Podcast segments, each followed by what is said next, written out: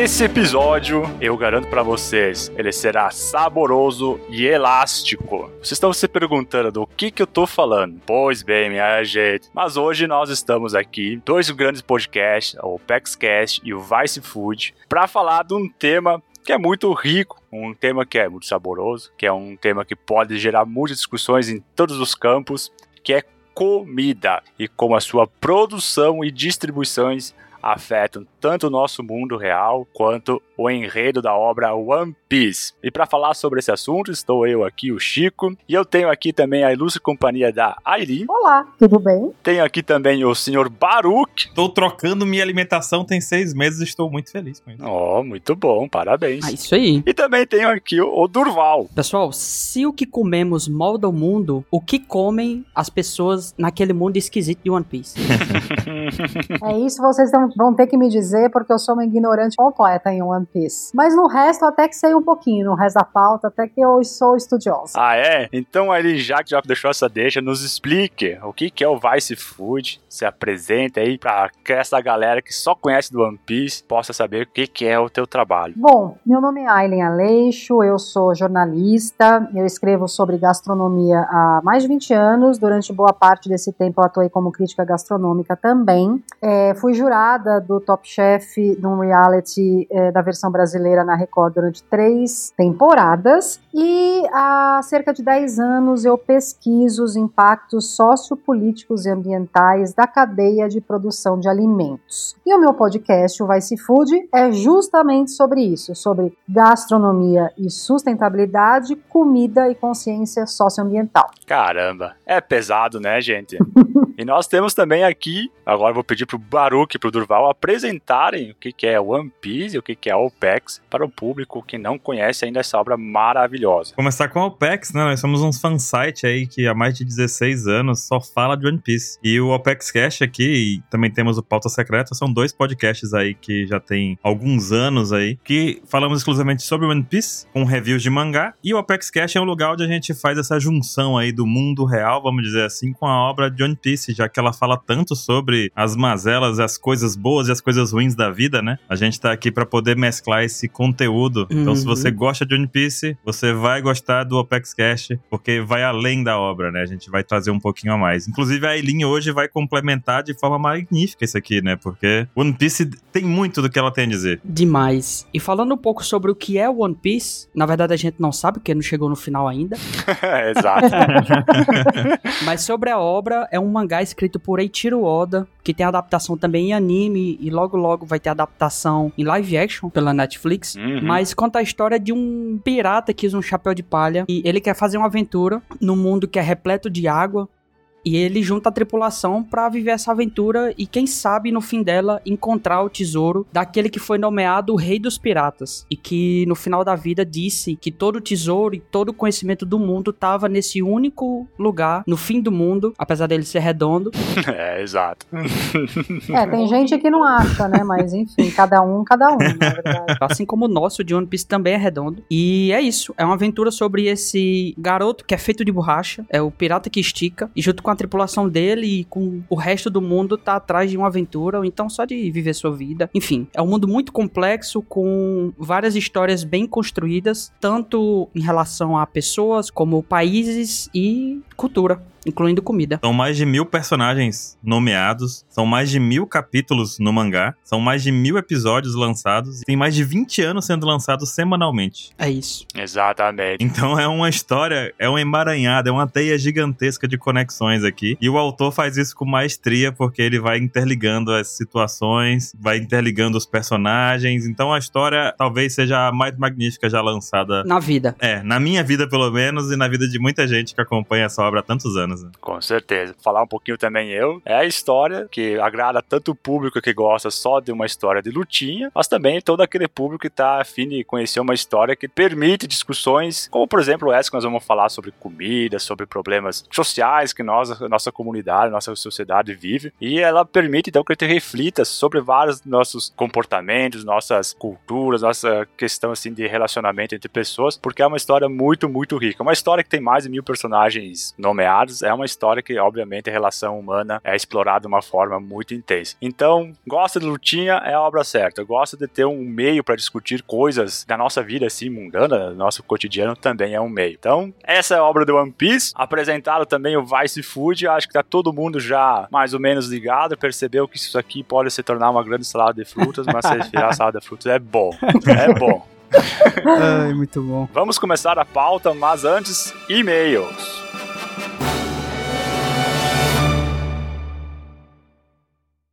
Você não quiser ouvir os e-mails, pule para 14 minutos.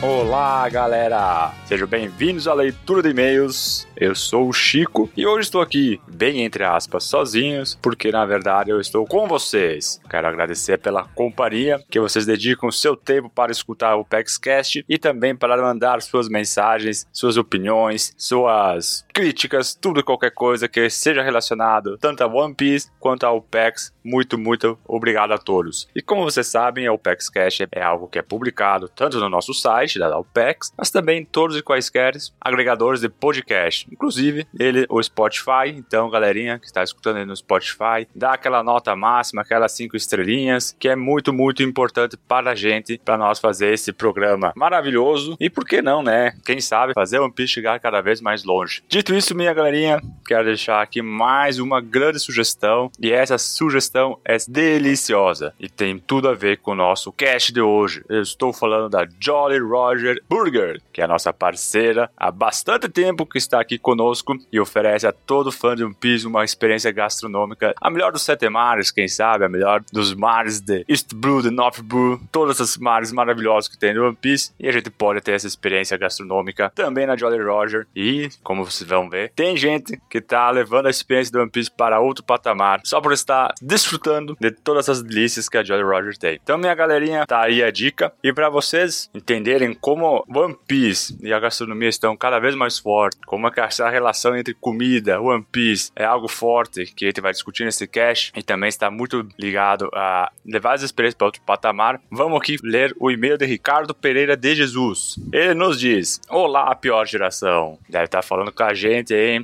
Olá, Ricardo. Meu nome é Ricardo, tenho 29 anos e moro em Campinas, São Paulo. Comecei a assistir One Piece com 15 anos de idade por influência de um amigo da escola e me apaixonei logo de cara pela obra. Muito obrigado aí, amigo do Ricardo. Você é uma influência positiva. Quem dera todas as influências fossem que nem essa. E hoje nós teríamos um mundo muito melhor, muito mais consciente, com certeza. Após algum tempo, conheci o site da OPEX, o qual até hoje considero como o melhor site de One Piece. Muito, muito obrigado. Só é o melhor site do One Piece porque tem as melhores pessoas que se frequentam, comentam, interagem. A melhor comunidade está ali no site da OPEX. Então, se o site é bom, é por causa de vocês. Muito, muito obrigado. Continuando aqui, o Ricardo diz assim, ó. Apesar dos animes estar presente na maior parte da minha vida, passei a ouvir o cast de vocês apenas há dois meses. Pode parecer pouco tempo, mas foi o suficiente para despertar uma vontade incontrolável de conhecer a Jolly Roger Burger. Foram longos 60 dias dormindo com água na boca, pensando nos lanches temáticos. Ah, meu querido, eu tô assim também, eu não vejo a hora de poder chegar lá. Eu só sei que tudo que a Alpex nos traz de experiência das pessoas daqui da Alpex que foram é maravilhosa e eu compartilho desse sentimento de dizer, meu Deus, eu tenho que provar hambúrguer. Então aqui o Ricardo diz: Foi então que alguns dias me toquei que faria uma prova do concurso público no dia 8 de outubro, em São Paulo, no bairro da Moca. Para o dia da prova, que duraria cerca de 4 horas sentado, mais o tempo de viagem de ida e volta de 3 horas, levei apenas uma maçã, pois minha fome já tinha endereço. Meu Deus do céu, cara. E como é que tu te concentra fazendo uma prova só com uma maçã em 4 horas de prova? Meu Deus. Ó, que tenha sido a última, hein? Que tenha tido sucesso no concurso. Quando eu estava quase acabando a prova, começou a chuva. Ai, meu Deus. e para quem se lembra do dia, foi muita chuva. Ao sair do prédio da prova, vi que havia um aglomerado estranho de muitas pessoas paradas próximo ao portão, e quando cheguei perto, vi que a rua estava alagada, com água até na altura da canela. Meu Deus do céu, isso é bastante água, hein? Mas eu estava decidido. Encharquei os pés na água e fui até o carro, ainda tomando chuva na cabeça. Quando a área alagada estava terminando, antes que eu pudesse chegar ao carro, passaram outros cinco veículos em velocidade média, espirrando água em toda a minha roupa já encharcada. ah, meu Deus do céu, prova, fome, chuva e todo molhado. Aí é complicado, hein? Minha sorte foi que, como um experiente ex-morador dessa bendita cidade, onde o mundo acaba toda vez que chove, levei uma troca de roupas limpas e secas no porta-malas. Ah, olha só ali, ó. Que nem diz o Ricardo, venci o clima de São Paulo. Chupa, Dragon. Muito bom. Mesmo com tanta coisa acontecendo, eu estava rindo como uma criança no carro cheia de ansiedade. Ao chegar na Jolly Roger, ainda com chuva, fui super bem recebido. Olha só, cara, o Ricardo chegou na Jolly e, cara, ele enfrentou tudo para comer o hambúrguer. Muito bom. O pessoal é bem humorado e a garota que anotou meu pedido foi muito atenciosa e simpática. Queria pedir o lanche do ruivo, mas não sabia qual picante era o nível da pimenta. Ela me explicou que era agridoce e suave, quando consumida juntamente do lanche e ainda conversamos um pouco sobre One Piece. Caralho, olha só que experiência, velho. Eu tô toda vez que tô num evento assim que tem comida e vou falar de One Piece, a galera até se anima a escutar, cara. Mas já vira cara, e olha que são meus amigos, hein? então tu imagina chegar num lugar que é temático e o pessoal quer falar com One Piece contigo, cara. Cara, isso é muito bom, velho. Antes de eu ir embora, procurei pelo cartaz do Mr. 27, mas não consegui encontrar. Será que ele foi capturado e alguém já se apossou da recompensa dele? Nossa senhora, é, faz tempo que eu não vejo 27, hein? Eu vi que tinha um novo milionário também no Brasil aí. Será que é coincidência? Hein? Hum, não sei não, hein? E aqui o Ricardo diz: um abraço, galera, e até a próximas teorias malucas. Ah, Ricardo, até a próxima. Logo mais a gente se encontra e vamos conversar muito mais. Ah, e ele deixou aqui uma observação que é importante, hein? Quando eu comecei a escrever esse e-mail, ainda não tinha ouvido o PEX Cash 209, onde comentaram que o cartaz está próximo a uma mesa e como o Winter recente ainda não tinha essa informação. Eu havia procurado apenas nas paredes e no banheiro. Foi procurar o 27 no banheiro, hein? que por sinal também é decorado fazendo referência ao background de uma luta icônica de One Piece. Cara, o banheiro, velho. Eu nunca quis conhecer tanto restaurante por causa do banheiro. Meu Deus do céu, o que falam desse banheiro, cara? Mas então então, muito obrigado, Ricardo. Muito obrigado por compartilhar a tua experiência. É uma grande satisfação saber que a Jolly Roger fez com que, né, a tua experiência com o Piece fosse ainda melhor, ainda maior. Que felicidade e muito obrigado por ter compartilhado a sua experiência aqui conosco, ainda mais nesse cast que nós vamos falar sobre comida e certamente vai impactar todo mundo. Espero que traga muita consciência para o nosso consumo de comida, porque é algo muito importante. Mas dito isso, eu quero comentar também o que o pessoal deixou lá no Spotify e não foi pouca coisa. E o Soares Júlio diz: li Akami Banashi. E o primeiro capítulo é só. E a melhor pergunta, que né, o último cast que foi publicado sobre o SBS 105, e aqui o Soares está dizendo o seguinte: e a melhor pergunta foi sobre a família Zoro, ainda mais por conta do nome Pinzoro. Vai ser o nome do meu filho, Pinzoro. Meu Deus, será que é uma boa ideia, hein, Júlio?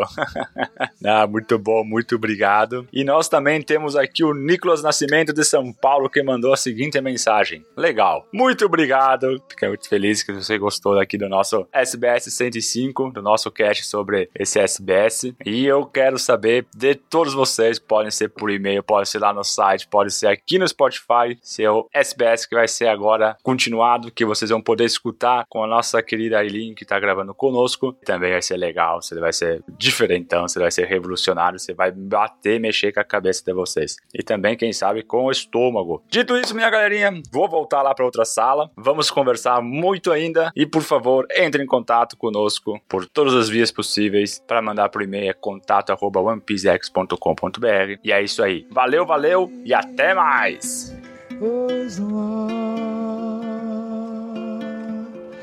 back to you.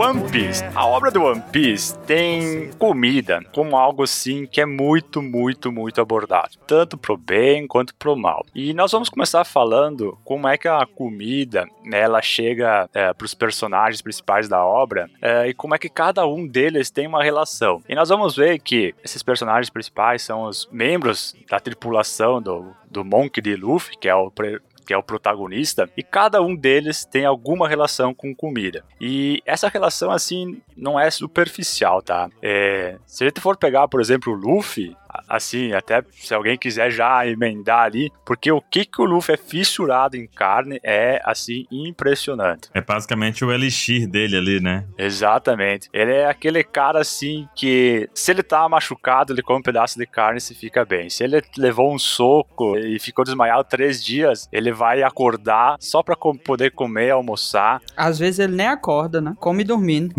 come dormindo. E tem o Zoro também, né? Que é meio fissurado em saque. E no japonês, o saque se refere a bebidas alcoólicas, por assim dizer, né? Então não é só uma bebida específica, são várias. Essa é a parte que ele mais gosta. Uhum. Mas isso aí é comida? Saque? Rapaz! Ué, comida e bebida. É feito o saque é... originalmente é feito de arroz, né? Pronto. Então é o álcool ele tem do arroz, aí né? um contingente nutricional e cultural. Então, sem dúvida, ele é incluído na, as bebidas alcoólicas são incluídas na gastronomia. Tá vendo aí, Duval? É. A gente aqui não prova essas coisas, tá vendo?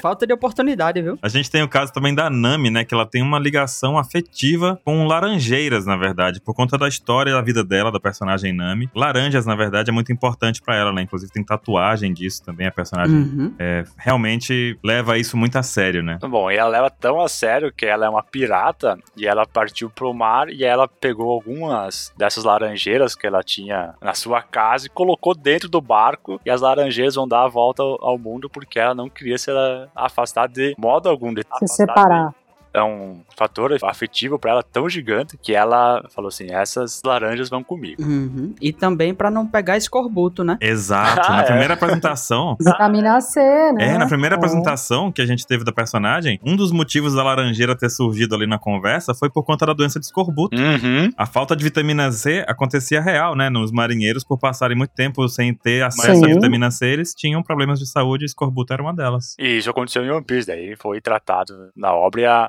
Nami trouxe a solução com as laranjas, com a vitamina C. É isso. Bom, o Sanji é um caso especial, né? Porque ele não só come, como ele é simplesmente o cozinheiro da tripulação. Então, é ele que garante que ninguém morra no meio do mar, passando fome, ou pelo menos comendo uma comida ruim, né? Porque ele é um cozinheiro incrível. Mas a gente vai falar um pouquinho mais dele à frente. E é todo voltado na gastronomia francesa, né? Que triste, né, gente? Exato.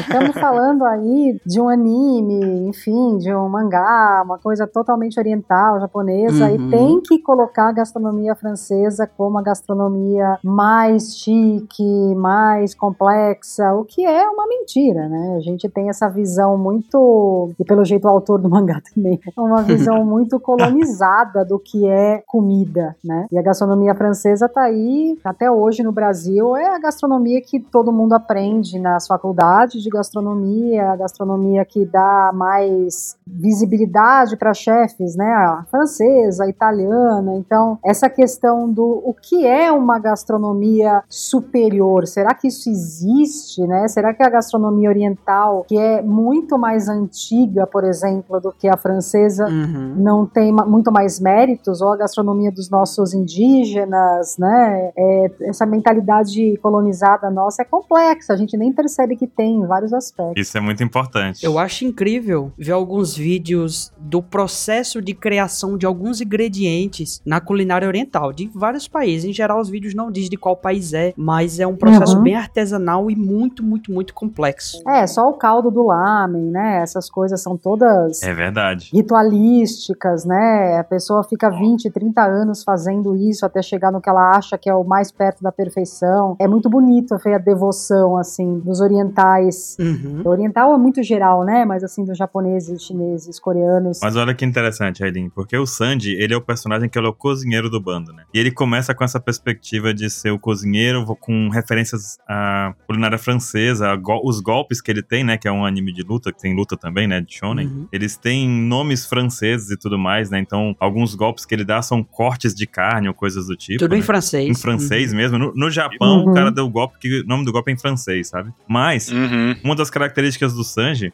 e do próprio One Piece é que ele vai percorrendo várias culturas do mundo durante a história. E esse cozinheiro, ele vai acompanhando Isso é essa é questão cultural da alimentação também. É, porque é totalmente assim ligado, né? Comida é cultura, então não tem como Exato. separar. E é interessante, porque a gente chegou no. Tu falou agora do caldo do lama e tudo mais, né? E a gente passou agora, recentemente, em One Piece, por um arco que faz referência ao Japão. Finalmente faz referência ao Japão. Uhum. Sem tirar nem pouco. Então, nesse arco, a gente viu justamente o Sanji fazendo algumas coisas da culinária japonesa específica, né? Com mais força ainda. Uhum. E é bem interessante uhum. isso. Ele vai percorrendo durante a história vários aspectos da alimentação mesmo, da comida. Talvez seja o personagem que a gente vai mais a falar aqui no cast. Talvez não, né? Com certeza. É, tem muito a ver diretamente com o tema. Né? Isso. Até porque, né, ele, além de ser o cozinheiro, então ele tá uma, é uma pessoa que tá sempre envolvida, manuseando comida, mas ele tem todo um carinho especial por comida, porque, como a gente viu no, na história, no flashback dele, quando ele era uma criança, ele passou por uma situação de fome.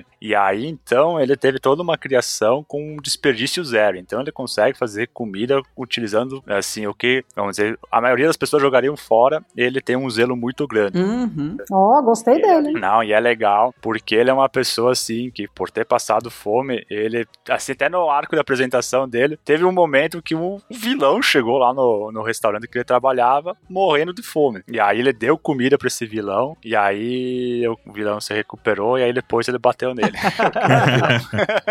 Mas primeiro Mas não negou é. a comida. Não negou a comida. Comida e água não se nega a ninguém. Exato. É. Mas além do Sandy, nós temos também outros personagens, continuando aqui, né, a apresentação dos Mugiwara, dos Chapéus de Palha, que fazem então parte aqui da tripulação do Luffy. Nós temos o Chopper, que é uma rena, que comeu aí uma fruta e ganhou um poder para se tornar um ser humano. O Chopper é uma criança, então o que ele adora são doces, principalmente o algodão doce. Tanto que acho que a alcunha dele, né, é alguma coisa relacionada com algodão doce, eu tô enganado. É. é isso aí. Não, é isso mesmo. É isso aí, o né? Amante de algodão, algodão doce. doce. Coitado, né? É um caminho para diabetes. caminho para diabetes. é verdade. Eu vou te falar, ele usa coisas bem piores, viu, pra saúde do que algodão doce. Ah, é. É. é, não, enfim, não conheço o personagem, mas o algodão doce não é a coisa mais saudável do mundo para ser fissurado, né? pois ele não perde um. Não mesmo. Uhum. E tem a Robin também, né? Até adicionei aqui, saiu num, num SBS, uma sessão de perguntas e respostas, e que ela disse que gosta de sanduíches. O autor disse que ela gosta. É, exato. De sanduíches, né? Bolos que não são muito doces, já é contra, né? O Chopper ali. E tudo que vai bem com café. Sim. Gostei dela. É, ela, é ela, ela ou ele? Ela. Ela? É, é uma sofisticada aqui, tá bem? Gostei né? dela. Doces não muito doces. É, hum. doce que não doce, exatamente. Que, aliás, é um ponto da nossa doçaria, né? A doçaria brasileira. Não sei se vocês sabem por que, que a doçaria brasileira é tão doce, né? Os nossos doces não levam tanto açúcar. É porque nós somos, desde a época da colônia, o maior produtor hum. de cana-de-açúcar e de açúcar do mundo. Então, quanto mais se usava, quanto mais se usava, por exemplo, na época de Portugal, né? Na época que nós éramos colônia, quanto mais açúcar e mais ovos se usava no doces, era sinônimo de status social, porque eram coisas caras, né? E a gente acabou ficando muito com essa questão do açúcar. Somos uhum. ainda um dos maiores produtores de açúcar do mundo. Muitas centenas de anos depois, infelizmente, o nosso paladar continua excessivamente açucarado, o que é ruim por várias razões e principalmente porque você não sente o sabor do uhum. ingrediente, né? Você sente só o sabor do açúcar. Não, muito interessante. Eu sempre Sim, achei que todo doce, em qualquer lugar do mundo, fosse sempre muito doce, fosse cultural. Não sabia que era uma coisa não. brasileira. Muito bom. Não é. Tailândia, por exemplo, no Japão, os doces têm uma tendência de ser bem uhum. menos, uh, bem menos açucarados, assim. Tanto que existe uma linha de confeitaria japonesa que é inspirada na confeitaria, é, é uma versão japonesa da confeitaria francesa uhum. que leva muito menos doce, é muito mais leve. Olha só, por essa eu não esperava. Eu, assim, tem muita lógica, né? Ser uma questão assim cultural imposta do país que mais produz açúcar do que algo assim, sei lá, que veio de forma orgânica e tal. Enfim. É, tem sempre uma razão histórica ou social para as coisas. É a gente que não sabe, mas que elas se acostuma com isso, é, né? Exato, é, exato. É, e aceita sem se questionar. Exato. E nessa questão social aí, tem o Frank, que é um personagem que é um ciborgue, e ele é movido a cola. A Eileen deve estar achando que a gente é maluco falando essas coisas assim, mas na obra faz sentido. Não, o ciborgue Mas ele é tá movido a cola, Coca-Cola. O combustível dele é cola.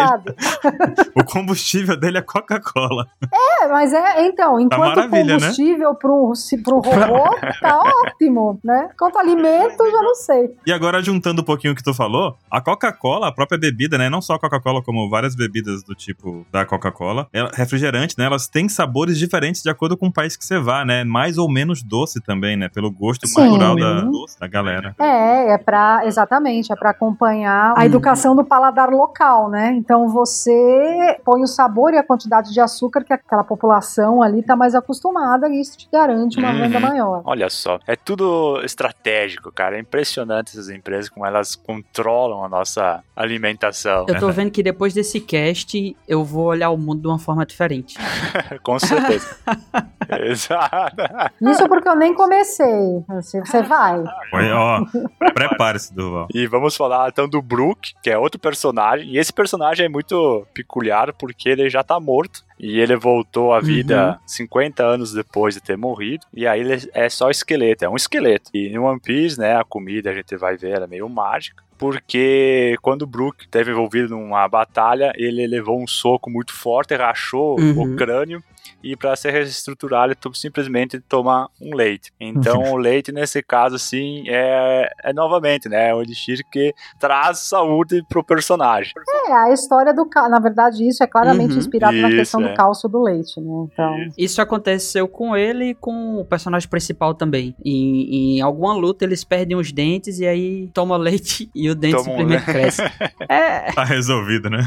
É, mas obviamente, né? O autor, quando elabora isso aqui, é uma veia Exato, já. é. Sim, com já- certeza. a- já tá resolvido, é algo assim mais. Mas é muito, muito hilário, porque eles estão lá arrebentados e estão um leite tão recuperado. E nós temos um último personagem ali da tripulação, que é o Uhum. Jim. E assim, o Jim já faz muito tempo que tá na obra, assim, mas a gente ainda não teve, assim, o que, que a que a comida tá relacionado a ele. Então a gente vai deixar o Jim em branco. Eu fui até pesquisar mais a fundo e achei a comida preferida dele no- nos volumes recentes. E o Oda só deu uma pista do Mozuku, que é uma alga, né? Ah, é? Como ele é um tritão, né? Fica meio, né? Ele é um Aham. homem tritão, um homem peixe, Uhum. então ele come alga, ele gosta de alga. E é um tipo bem específico de alga. Então o Oda jogou essa pra gente. Muito bom. Faz sentido pra ele. ele é um tubarão-baleia, né? Isso, humano. É o Jimbão, na verdade, né? O cara, assim, a gente descobriu. Ah, e recentemente a gente descobriu que ele é o mais forte na resistência a álcool na obra, né? Ali da- desses, desses que foram listados até então, o Oda fez uma, um ranking e ele foi eleito como o cara que mais re- resiste a bebidas alcoólicas.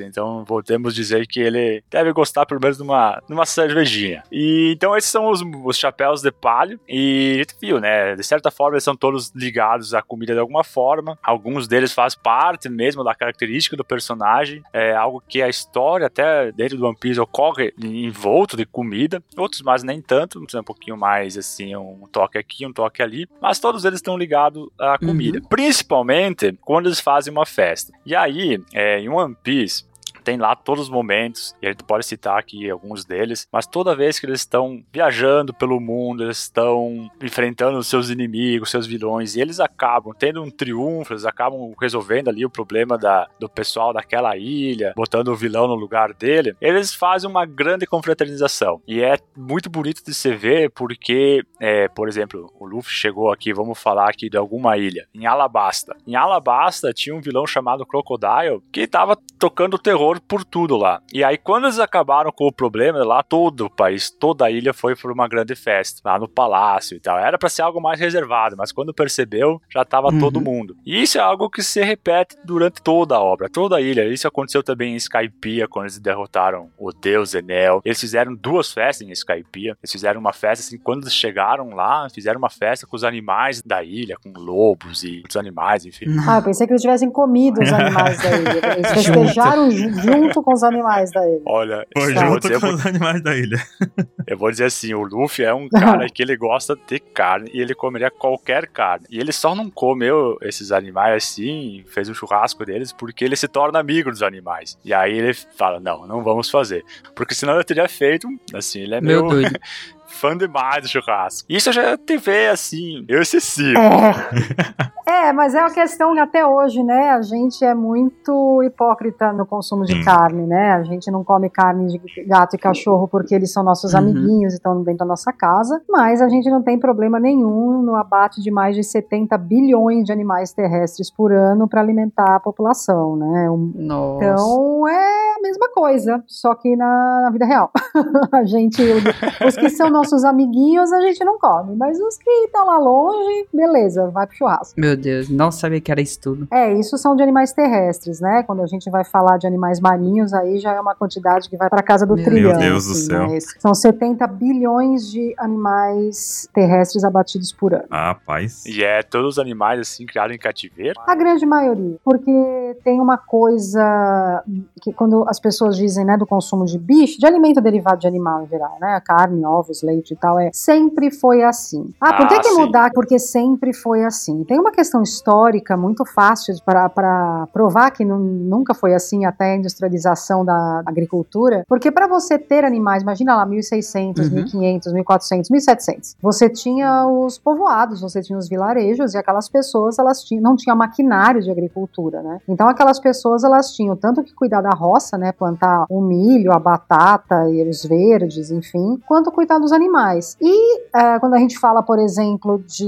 Europa, da onde vem a maior parte do nosso aprendizado de Uhum. história, de novo, né, a ideia colonizada, a gente está falando de meses de frio. Então, nos meses de frio, esses animais são colocados para dentro, né? Eles são colocados em currais e tal, e são alimentados com cereais e grãos. Cereais e grãos que tiveram que ter sido produzido por essas pessoas do vilarejo. Então, você imagina um vilarejo de 100 pessoas. É impossível para elas terem mil, 1.500 cabeças de gado, porque como que Uhum. elas vão conseguir roçar essa quantidade de ração para esses bichos e É ainda verdade. plantar a comida delas mesmas, né? A gente só conseguiu começar a comer essa quantidade de animais quando a gente industrializou a agricultura, quando a gente começou a ter máquinas, a gente começou a fazer monoculturas de grãos e esses animais, eles saíram do convívio cotidiano dos humanos e foram para confinamento. Então, na verdade, a gente só come essa quantidade de bicho de menos de 150 Hum. anos para cá. Aconteceu algumas coisas. Não é que sempre foi exato, assim. coisa- É a coincidência com a, com a Revolução Industrial, né? A coincidência, Coincidência, né? Aspas aí, É. coincidência. né? Isso, é, exato. E mesmo assim ainda tem gente passando fome, né? Ah, com certeza. É, porque Uhum. as coisas são todas interligadas, né? Foi lançado em 2017, é um trabalho incrível da Larissa Mies Bombardi, que é uma professora doutora de Geografia Agrária da USP. Ela lançou em 2017 o Atlas Geográfico do Uso de Agrotóxicos no Brasil. Só para você ter uma ideia, a gente tem só de plantação de soja em monocultura o equivalente ao território de oito Bélgicas. Não é normal, né? Nossa senhora, aqui dentro do Brasil. Se a gente racionalizar isso, não é normal, não. No Brasil, Não. 90% da soja plantada no mundo, no Brasil, também vai para alimentação de animais voltados para alimentação humana, né? Vai para alimentação de porco, galinha, etc, etc e tal. O resto é usado para virar óleo e algum tipo de Uhum. biocombustível, mas assim, é, não é normal e Uhum. não é sustentável Ah, é.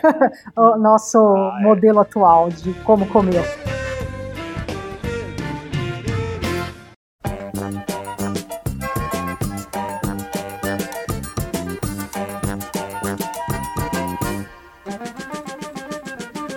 Sol vermelho é bonito de se ver. E assim, né, a gente percebeu agora, né, que a obra aqui é, aborda vários aspectos de festa, de, de celebração. E até pergunto, né, será que isso aí também, diferentemente, a gente já viu que da questão da industrialização da agricultura não é de sempre, a questão de fazer celebrações usando comida, isso é algo de sempre, isso é algo recente? Isso é algo desde que o ser humano existe. Isso sim, então, é desde sempre. É desde sempre, porque basicamente a gente vivia durante a nossa evolução para comer e Uhum, perpetuar a uhum. espécie, né? Porque a gente não era sentado num lugar só, nós éramos nômades, coletores, caçadores. Então, ter comida era algo muito incerto. A gente nunca sabia quando a gente ia ter comida ou não. Em datas muito especiais, em celebrações, em nascimentos, a comida ao longo da história da humanidade sempre foi usada como o tema central das celebrações, justamente porque ela sempre foi algo muito central na vida das pessoas e muito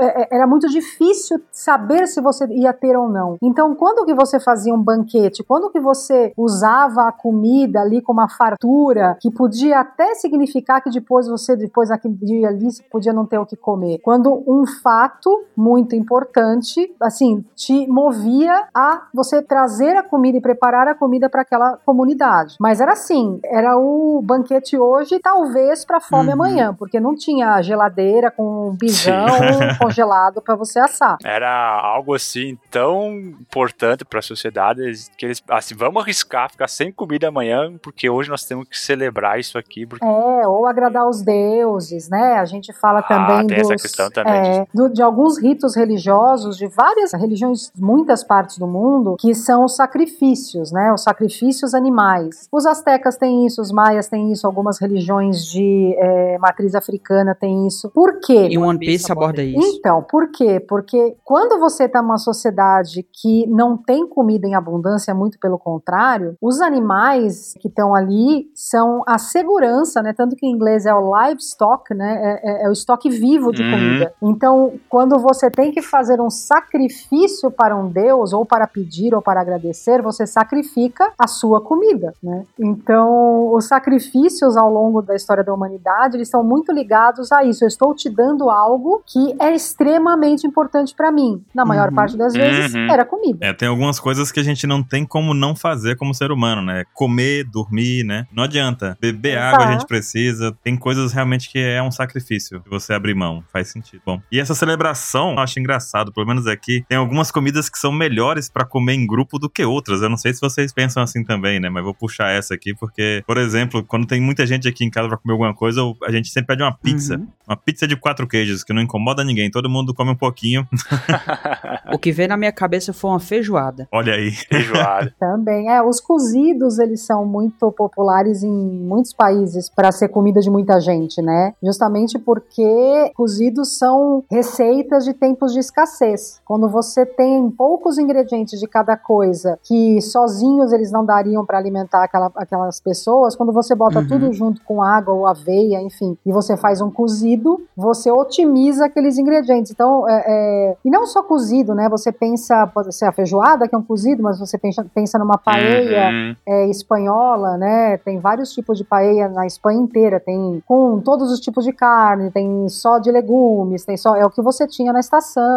É, daí, mais recentemente, nós temos as comidas que você pega na mão, né? A pizza, você vai ali com um Uhum. taco no mexicano, você vai com uma esfirra. É, são comidas muito fáceis de compartilhar, né? Mas elas não são comidas feitas no sentido de compartilhar o mesmo alimento, né? O mesmo alimento, se você vai começar a pensar, são ah, os cozidos de celebração. A África, os países africanos, muito, muitos deles ainda têm muito isso dos grandes cozidos, né? Agora, obviamente que em casa você não vai fazer um cozidão, né? Porque primeiro que você vai ter que lavar duas toneladas de louça depois.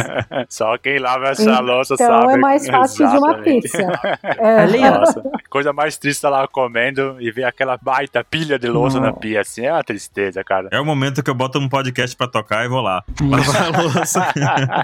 vai lá limpar. É. Combina com a galera, quem não cozinhou, lava. É a Ah, regra. é? Nossa É a senhora. regra, Mas sabe, eu fiz uma regra. Uma uma vez eu e a Michelle, minha namorada, tinha essa regra, né? Só que eu fazia muita louça quando eu cozinhava. E ela não fazia quase nada. Daí ela falou: não, agora quem cozinha lava também, porque senão ela achava muito sacanagem. E eu tive que concordar. Eu não lavo louça em casa. Quem lava louça é meu marido, porque eu odeio lavar louça. Uhum. Eu cozinho, mas É lavar louça eu tô viu? fora. É chá demais. É a parte ruim do rolê do negócio. É. É, a parte ruim é a louça mesmo. Por isso que eu ia ter que comer pizza, né, Barulho? Porque é, resolve tudo. Pega a pizza, come na mão, caixinha depois ali, acabou. Todo mundo tá satisfeito. Ah, mas é verdade. É, eu aqui no, no onde que eu moro, o que reina nesses momentos é o churrasco, né? Inclusive, esse final Ah. de semana, uma tia minha se formou e eu comi churrasco no sábado e no domingo. E, assim, impressionante o quanta carne que nós tínhamos. Eu tava até com receio de vir gravar hoje, porque ontem o churrasco, ele tinha, sinceramente, nós tinha um espeto de carne por pessoa. É Meu Deus do um céu. absurdo. Nossa, eu, eu sou vegetariana, né? Então, eu parei de trabalhar com crítica gastronômica justamente porque eu me Uhum. tornei vegetariana por diversas questões sociais, ambientais, animais e tal. É, o cheiro de carne do meu vizinho, de vez em quando, já me dá Nossa.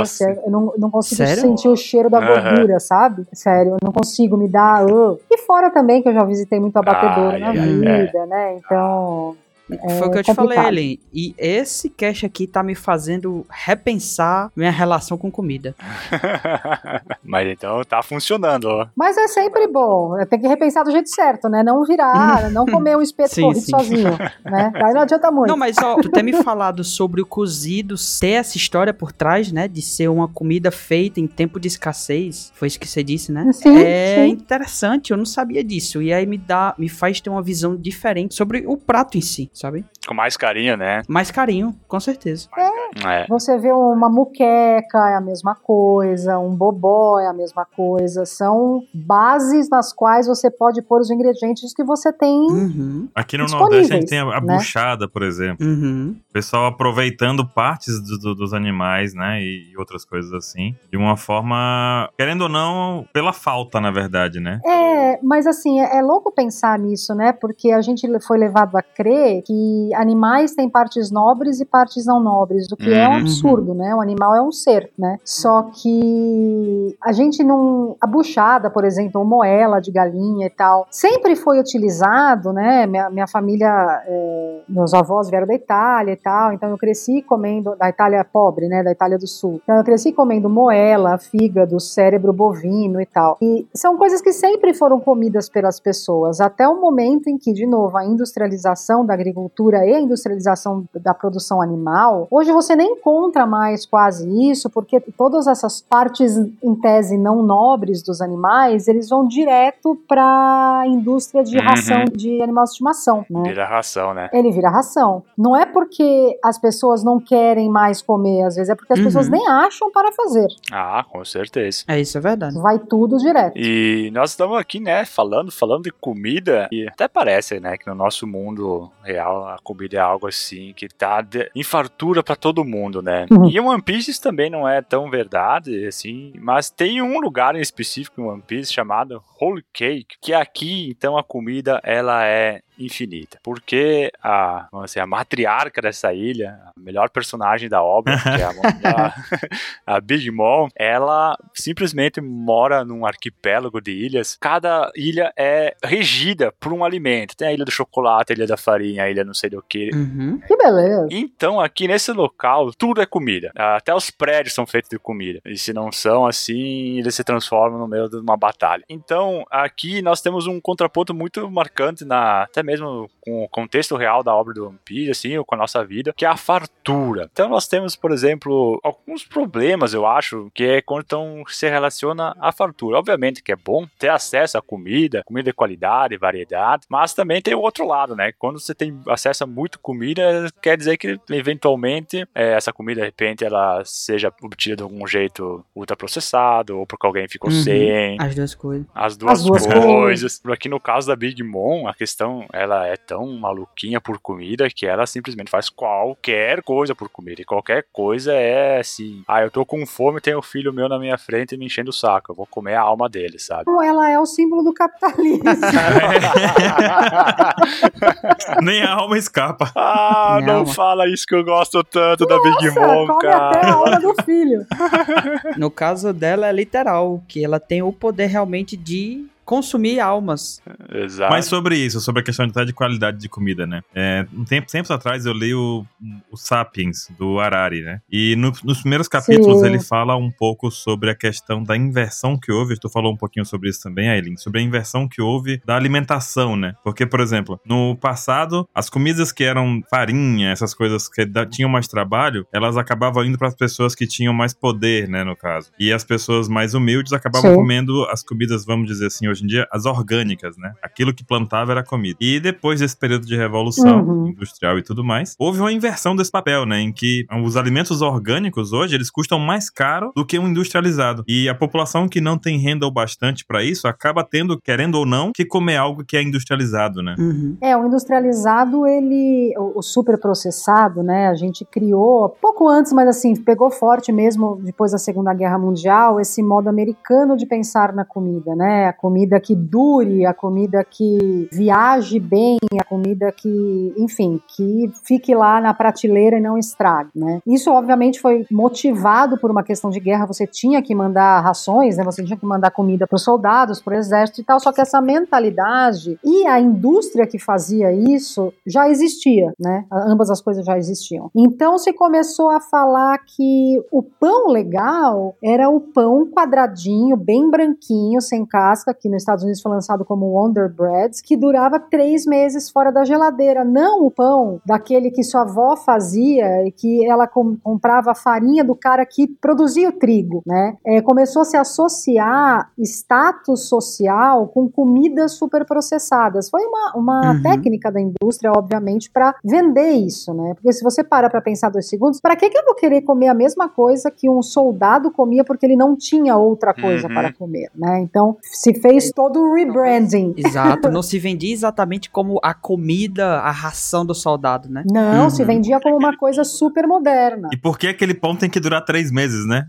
Fora da geladeira. Meu Deus, pois é. Exatamente, é. ele não tem que durar três meses, mas a gente começou a achar Sim. que era um plus ele durar três meses fora da geladeira. A gente começou a achar que o chique era aquelas é, TV dinner, né? Aqueles pratos feitos americanos congelados. E com isso, a gente foi educando as próximas gerações, inclusive em países de mentalidade colonizada como o nosso, também fomos, fomos educados assim, que o que vem da terra tem menos uhum. valor do que o que vem da indústria, né? Então, ah, o que, que você prefere? Você prefere comer um bolo de cenoura feito com cenoura de verdade, você sabe de onde vem? Ou você prefere comer um bolinho, na minha infância tinha muito bolo puma, né? Um bolinho quadradinho que você compra no supermercado e também, tem, tem uma guerra nuclear, o negócio vai estar comestível, porque tem mais de. Meu Deus!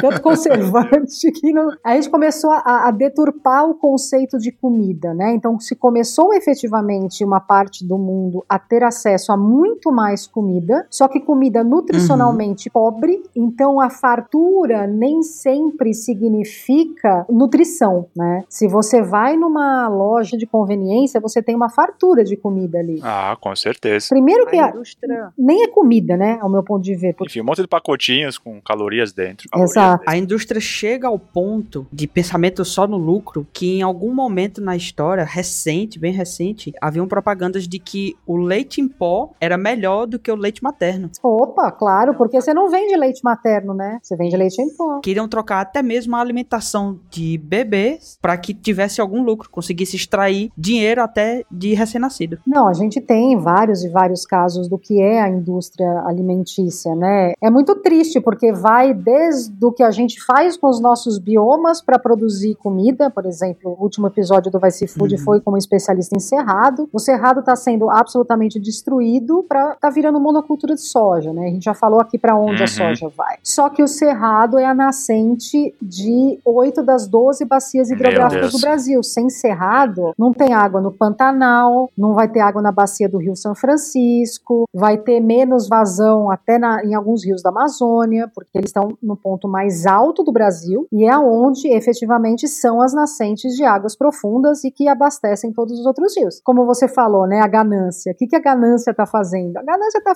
fazendo, assim, daqui meia hora ter uma crise hídrica, mas todo uhum. mundo vai comer um espeto corrido ah, todo é? dia cada vez mais barato. Nossa. E tudo isso até com, com, o consumo né? de água também, né? Que é um recurso que não é ilimitado como a gente imagina que seja. De jeito nenhum.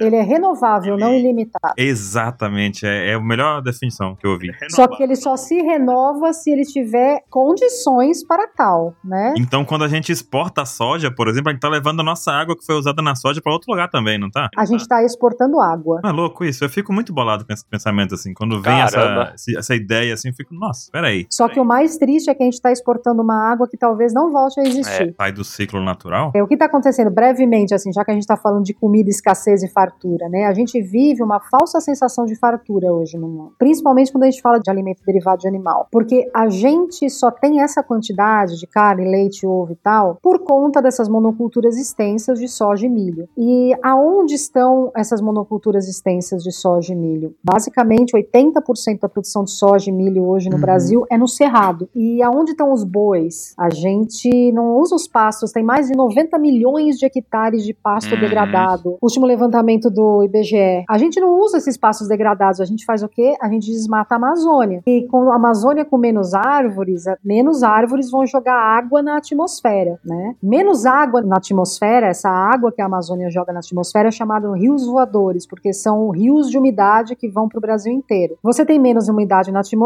você tem menos chuva. No cerrado, o que fixa a água subterrânea e leva essa água para profundidades muito grandes, assim, que são os aquíferos e tal, é a vegetação do cerrado, que é a vegetação de raízes profundas. Se por um lado você tem menos chuva, por outro lado você não consegue fixar a água que você tem, o que, que vai acontecer? Vai embora. É, exato. Aí a gente não tem mais fartura de água, que era algo que nós sempre tivemos Uhum. aqui. E sem fartura de água não tem fartura de comida. Então essa fartura aí é uma bela sensação, uma bela. É uma falsa fartura. É. É, exato. Cara, é impressionante quando a gente começa a se aprofundar sobre essas questões onde a gente para, né? E o quanto isso é escondido de nós, porque. É muito. Por um lado, né, a gente vê assim, bah, fartura, tu olha assim, um monte de gente, hoje em dia, condições de obesidade, né?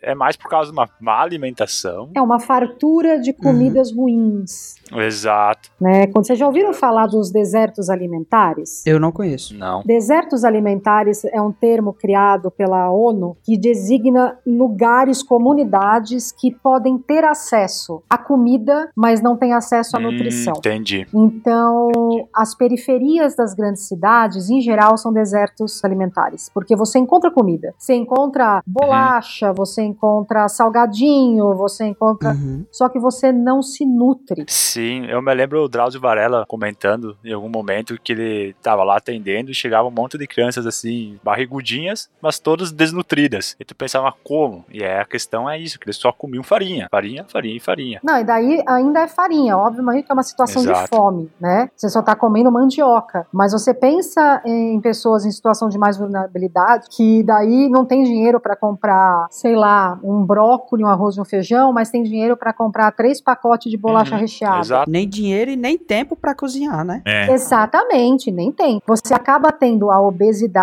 e uma desnutrição. É a primeira vez na história da humanidade que isso acontece. Que obesidade com desnutrição. Olha, eu vou dizer que indo no supermercado, eu comentei no comecinho do cast que tô mudando meus hábitos alimentares tem uns meses, né? E isso vai, assim, muita pesquisa. É difícil comer bem, por assim dizer, e é muito fácil você comer mal. Essa é a ideia mesmo. Muito fácil. O sistema foi feito para você comer mal. Você vai no seu mercado e você não encontra ah, coisas realmente saudáveis daquilo que você gosta. É, é muito mais fácil você chega assim, eu vou comprar um biscoito, como tu comentou agora, Aileen. Tem uma seção gigantesca de biscoito Hum, recheado, nossa. infinito. Aí tu vai querer comer alguma coisa que seja minimamente saudável. Tu vai lá e é restrito, tem pouquíssimas opções Uhum. do negócio. E caro. O, o triplo do E é preço. caro. É, Aí você fica assim, cara, e agora? Você pega um pacote de biscoito recheado e você pega mesmo na safra, tá? Mesmo na época que é mais barato, são mais baratas as coisas. E você pega, sei lá, uma couve-flor, a couve-flor vai ser mais cara que o pacote recheado. Agora me pergunta como que isso pode acontecer, né? Porque uma coisa passou por Hum, vários processos industriais. É, então, assim, é todo um esquema, né? Até de isenção fiscal. E isso acontece com agrotóxico. Não sei se vocês sabem também, mas agrotóxico no Brasil não paga imposto. Ah, meu Deus do céu, dessa eu não sabia. Maravilha, hein? Ai, ai, ai. Ah, nada como ter um lobby, né? Não É, sabia, mas e além de não pagar imposto, o que acontece com a aprovação do agrotóxico no Brasil também é uma, é uma coisa beira o surrealismo. Uma vez que ele é aprovado, né, e no governo anterior as regras de aprovação foram completamente arregaçadas, né, tipo até eu podia aprovar agrotóxico, tava todo, qualquer um podia aprovar. Uhum. Antes tinha que passar pela Uhum. Anvisa, pela, pelo Ministério da Saúde e tal. Ficou muito mais fácil hoje em dia, né? Já na época. Há quatro anos atrás. Uma vez que um ativo agrotóxico é aprovado, sabe quando aquela licença daquele agrotóxico vence? Nunca. Nunca. Sou muito bom de chute falando do Brasil. Rapaz, nunca foi um chute muito bom, chute. Parabéns. Isso não beira, não, o surrealismo. Isso é surreal. Não é maravilhoso? A solução tá aí, não vou dizer não, vou deixar no ar. Começa a tocar aquela É. música lá, né? Durval. O editor sabe. Aquela internacional. né?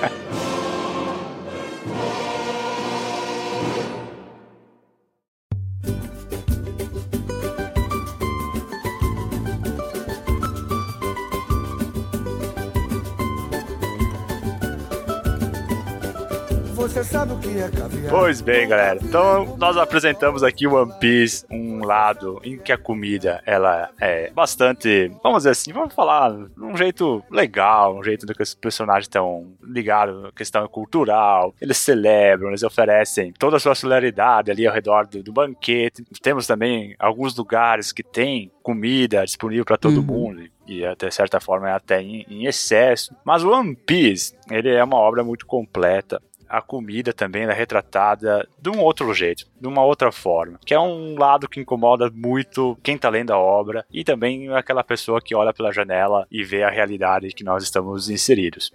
Que é quando a gente começa a pensar que existe fome num planeta que nem o nosso. Vamos primeiro contextualizar a questão da fome dentro de One Piece. Eu queria começar falando sobre um paralelo do que a gente falou sobre a fartura da Big Mom, né? Que até uhum. a Aileen falou que ela é um retrato do capitalismo. Em cheio. E realmente, a Big Mom e a maioria dos piratas ali, dos grandes piratas, eles meio que um imperialismo em cima das ilhas. Então eles chegam nas ilhas e eles determinam que aquele é o território deles. E muitos desses territórios precisam pagar para garantir que eles estão sendo protegidos dos próprios piratas, no fim das contas. Uma milícia é, colonialista. é, exato. É isso mesmo. E no caso da Big Mom, a forma de imposto dela quase sempre é em forma de comida. Então eles precisam uhum fabricar ou então cultivar muita, muita comida para conseguir dar conta disso. Só foi retratado uma ilha que tem que pagar isso para Big Mom, mas eu imagino que em muitas outras as pessoas passam fome por causa disso. Isso, na verdade, mostrou a Big Mom, ela ainda recolheu os impostos lá no começo e o lugar que não tinha farinha que ela queria, ela simplesmente destruiu, né? Eu acho que nós temos que parar de falar da Big Mom, que vocês estão falando mal só dela. É impressionante isso aí, ó. Eu não conheço a fundo, mas ela, ela para mim, ela é um capitalismo em forma de personagem, não é verdade? É, errada não tá. não, mas eu acho que tem personagem mais, assim, capitalista em One Piece, tem. que é o pessoal do governo mundial. Mas calma lá, vamos falar um pouquinho aqui sobre a questão da comida e da fome, né, que é retratada em One Piece. A gente tem, por exemplo, o Sanji, o cozinheiro, que a gente comentou no comecinho, ele tem uma relação grandiosa com fome na infância dele, né, porque tem, tem dois passados dele, um que a gente conheceu no começo da história, por mais louco que seja, e outro que a gente conheceu 15 anos depois. É, chutando baixo. E esse primeiro passado dele, que conhecemos primeiro, na verdade, ele tem um passado em que ele passa fome. Há um problema na questão do navio dele, navio em que ele estava fugindo como criança, né? E o navio afunda e ele fica preso com um cara lá. E esse cara, na verdade, tem um saco gigantesco e sem dramatizar muito a história, os dois sobrevivem numa ilha e para sobreviver, o cara dá toda a comida pra criança uhum. e a criança acha que ele tá carregando um saco de comida com ele lá e só deu um pouquinho para ela. Mas na verdade ele deu toda a comida que ele tinha pro Sanji, pro cozinheiro, e ficou com um saco inteiro que não era comida, era só tesouros, mas não tesouros que ele queria, porque ele deu tudo que tinha pra criança mesmo. É, o que ele precisava ele não tinha. É. é, ele não tinha comida dele próprio e para sobreviver ele comeu o próprio pé, cortou e comeu o próprio pé, até chegar ao resgate. Esse é o passado com relação ao Sanji é, na questão de fome, né? Eles quase morreram Isso. de fome e o cara teve que cortar o próprio pé e comer para sobreviver, né? Uma história loucona, mas é, isso moldou, na verdade, a percepção do personagem Sanji. Tanto é que o Chico contou lá atrás. De não desperdício. Exato, não só do não desperdício, como ninguém merece passar fome, né? uhum. né? Porque se a gente pensar no comecinho, o Chico uhum. contou, né? O cara deu comida pro inimigo e depois bateu nele. Mas primeiro deu comida. Porque esse cara que salvou ele acabou fazendo um restaurante flutuante, veja só. E virou um chefe de cozinha e deu a ele o ensinamento de cozinha que ele tinha. E a ideia desse restaurante flutuante é que fosse realmente uma forma de pessoas que estão passando fome no meio do mar encontrem comida. Então a ideia era ficar navegando mesmo. Inclusive tem como se fosse um farol no navio, né, pra pessoa ver de longe o navio que vende comida e tal, e vai navegando pelo oceano em busca disso. Olha, eu vou te falar que isso parece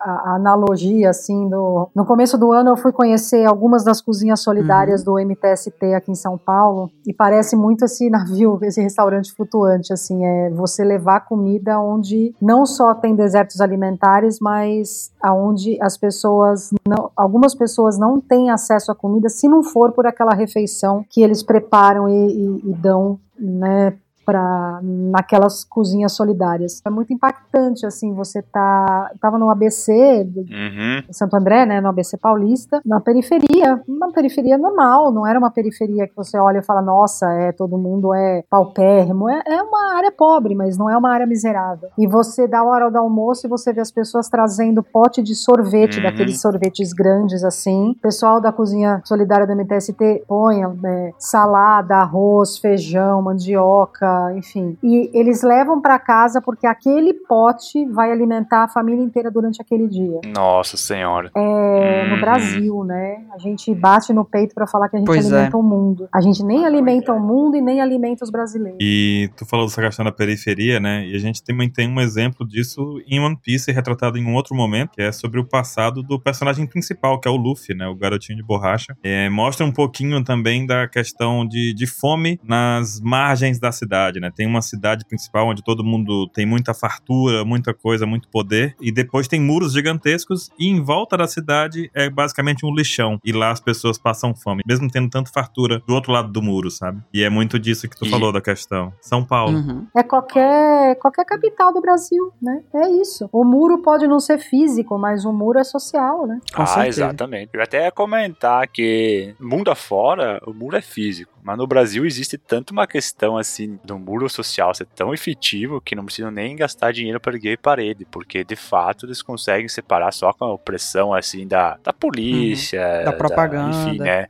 Da propaganda eles conseguem criar esses muros sociais e é algo que a gente consegue ver aqui na obra do One Piece também. Obviamente, aqui no One Piece tem o um muro físico e, inclusive, né, em algum momento para ser livrado do lixão, o pessoal decide simplesmente tacar fogo nele, com todo mundo que tá é, lá. Mas assim, você falou do muro físico, né? O muro físico pode não estar tá em volta das cidades do Brasil. Mas o que são os nossos condomínios fechados? Né? É verdade. Ah, é. Exato. É uma pequena negação da realidade, né? Você tá trancado ali dentro, tá tudo bem. Se você não tiver vendo, tá tudo as mesmas maravilhas ali dentro. Depois do muro. É, não é nem, nem só a negação, é você se sentir tranquilo, mesmo sabendo uhum. da desgraça dos outros. Então, assim, se eu tô bem, se eu tô aqui com a minha piscina, com o meu muro, com o guarda que mora na periferia, demora duas horas para ir, duas horas para voltar do trabalho trabalho, isso tá, tá tudo beleza, né? Esse o despontar, assim, o florescer dos condomínios fechados no país é um florescer dos muros contra os uhum. pobres, né? É isso, os pobres ficam lá do lado de fora, como uhum. se o mundo não fosse um só, né? Como, como uhum. se aquela situação, aquelas pessoas estão sofrendo pra caramba, só que daí um dia você é assaltado, leva, é tudo parte da mesma situação social, né? Você não tá, a gente não tá seguro por estar dentro de um condomínio fechado, a gente está seguro num país em que tenha menos desigualdade. E é muito difícil encarar isso, porque é uma, exige uma mudança estrutural. É ah, é muito mais fácil para quem tem poder aquisitivo morar dentro do condomínio fechado, né? E com a fome é a mesma coisa. É, finjo que eu não vejo os dados do último estudo da rede Pensan, que tem 33 milhões de, de brasileiros em situação de fome. Fome. Não sabe quando nem como vai ter a próxima refeição. 33 milhões de brasileiros. É, e isso é algo que é, assim, chocante, né? Impossível não ficar sensibilizado com esse número gigantesco de brasileiros passando fome. Isso é algo que é visto mundo afora e que o Oda, dentro do One Piece, ele traz também porque é uma realidade de muita gente dentro da obra. Então, quando gente começa a comentar que o One Piece tem política, é por causa dessas coisas, né? E um outro exemplo, né, trazendo de novo aqui a obra, existem países assim que são ligados, quase todos os países do One Piece são ligados ao dito governo mundial. E o governo mundial, ele tem como uma casta que comanda eles, eh, as pessoas que formaram o governo mundial, que são pessoas que batalharam uma grande guerra 800 anos atrás, e aí eles venceram a guerra, e aí os filhos dessas pessoas ficaram se perpetuando no poder. Eles têm tudo de bom, que são os terubitos. E o governo mundial cobra um tributo, e esse tributo, se é fazer toda é alto, é um valor lá, só que alguns países têm de condições, outros não, e aqueles que não têm, as pessoas literalmente passam fome, passam fome porque eles têm que dar todo o dinheiro que eles têm para pagar os tributos aos governos para bancar o privilégio dos uhum. Bom, então, isso é, é o mundo, né? Que a gente vive também. Exato. o One Piece, ele é simplesmente um retrato da nossa realidade. Quer você queira, quer você não queira fã de One Piece, tá? tem gente que nega esse paralelo direto, assim, na obra. Tem gente que fala, não, mas isso aí não quer dizer nada. Como não, meu amigo? Calma lá. É, que daí depende da profundidade de leitura das pessoas, né? Se você para só na profundidade inicial, que você interpreta só o que você lê e não o significado oculto daquilo que você lê, é, você acha que não tem nada a ver, né? Isso é para qualquer leitura. É, né? que é uma obrinha de lutinha, né? Piratinhas lutando. Agora é assim, Aileen. Isso na obra tá no nível 2 de profundidade, tá? Em alguns casos tá no nível 1. Um. Então, é bem escancarado. O, o autor. A pessoa não então, quer. É. A gente tem um caso, por exemplo, que é o, o, arco, um dos arcos mais recentes agora, que é o arco de Wano, que é justamente um arco que fala sobre a realidade do Japão, né? E esse arco, assim, a trama inicial do arco é sobre fome no país inteiro. Uhum. É sobre uhum. ter uma, uma parte da população com abundância de comida e ter uma parte comendo sobras, comendo resto, sabe? Então, é algo que não tem como a gente dizer assim, tem, tem gente que nega, mas não tem como dizer que não, porque o, o autor, ele escancara, joga na sua cara, empurra na sua frente, coloca, pinta, faz o desenho ainda, sabe? Não tem como. É um arco inteiro sobre isso. A gente vive num momento da história onde nunca se teve tanto acesso à informação e nunca teve tanta gente acreditando que a Terra é plana. Exato. É, por exemplo. Você não vai convencer alguém a acreditar no óbvio ou no científico uhum. ou em fato se a pessoa não quer acreditar. Em algum momento, nas décadas passadas, passou a ser aceitável ser completamente estúpido. Então, é difícil, né? É muito louco isso. Né? Não dá, não dá para você dialogar. E, e para você ver, o pensamento do personagem principal, como eu te falei, que ele vivia ali do outro lado do muro, né? Do lado do muro em que não tinha comida nem nada. Quando ele chega nesse local em que ele vê que a população tá passando fome, ele fala que vai dar um jeito naquilo e que o objetivo dele é que, com que todo mundo possa comer o quanto quiser. Só isso. Exato. Que é como o país era antes de um tirano, que é o, o vilão do arco ali, é, tomar poder e industrializar o país deixando o país totalmente poluído. Pra produção de armas. Pra produção né, de armas. Na, na obra. Né? É, todo o lixo dessa indústria que ele cria nesse país suja a natureza, com exceção do jardim dele, que fica no centro e fica protegido Exato. onde tem. Gente, é uma parábola do mundo, né? É tão óbvio. É. Isso é uma parábola do poder, né? Isso tem a questão política mesmo, né? Na questão da produção de comida, né? Porque em ano não se pode produzir comida. A água tá contaminada, né? Então lá você não consegue plantar porque a água tá contaminada. E aí veio o papo que tu falou agora de estar tá levando nossa água para fora e a água não volta porque saiu do ciclo. Tudo isso faz parte também, né? É, o triste é que a gente não foi ensinado, uhum. eu falo a gente, a gente humanos, tá? Nós não fomos ensinados a pensar as coisas em cadeia, né? Em como uma influencia a outra. Mesmo história, quando a gente aprende história, a gente aprende uhum, data verdade. e não a sequência de fatos que desembocou em determinada coisa. E com a produção de comida é pior ainda a gente realmente não ter. Eu fui começar a me aprofundar nisso depois de, sei lá, 12, 13 anos escrevendo sobre comida. É muito raro você ver algum jornalista de gastronomia preocupado em algo que não seja avaliar restaurante, porque uhum. é um buraco de coelho, assim, sabe? A hora que você entra, você absolutamente não sabe onde você vai parar. Assim, você falou da água, né? Eu, eu acho muito importante falar de um dado, como hoje essa, esse modo de produção de comida, principalmente para alimentar bicho, o que está acontecendo com o Brasil? Né? É, tem um dado de um estudo que saiu esse ano, chama Ecocídio nos Cerrados, agronegócio, expoliação das águas e contaminação por agrotóxicos. O primeiro dado é, mais de 70% de todos os agrotóxicos utilizados no Brasil inteiro são consumidos no cerrado. Meu A soja é, de longe, o grão que mais cresce em área plantada, ela consome hum. sozinha, sozinha, só a soja, 52 42% dos agrotóxicos país e 75% da produção de soja do Brasil é concentrada no Cerrado. Daí você fala, ah, tá bom, né? Você desmata, nossa, que triste, os bichinhos vão morrer. Não, não é só os bichinhos vão morrer. É, não existe monocultura sem agrotóxico, como a gente viu. Só que agrotóxico não vira purpurina, né? Ele permeia no solo, ele vai para a água. E um outro estudo desse ano também, chama Vivendo em Territórios Contaminados, um dossiê sobre agrotóxicos nas águas do Cerrado, traz o seguinte dado: glifosato, atrazina e 2,4-D, que estão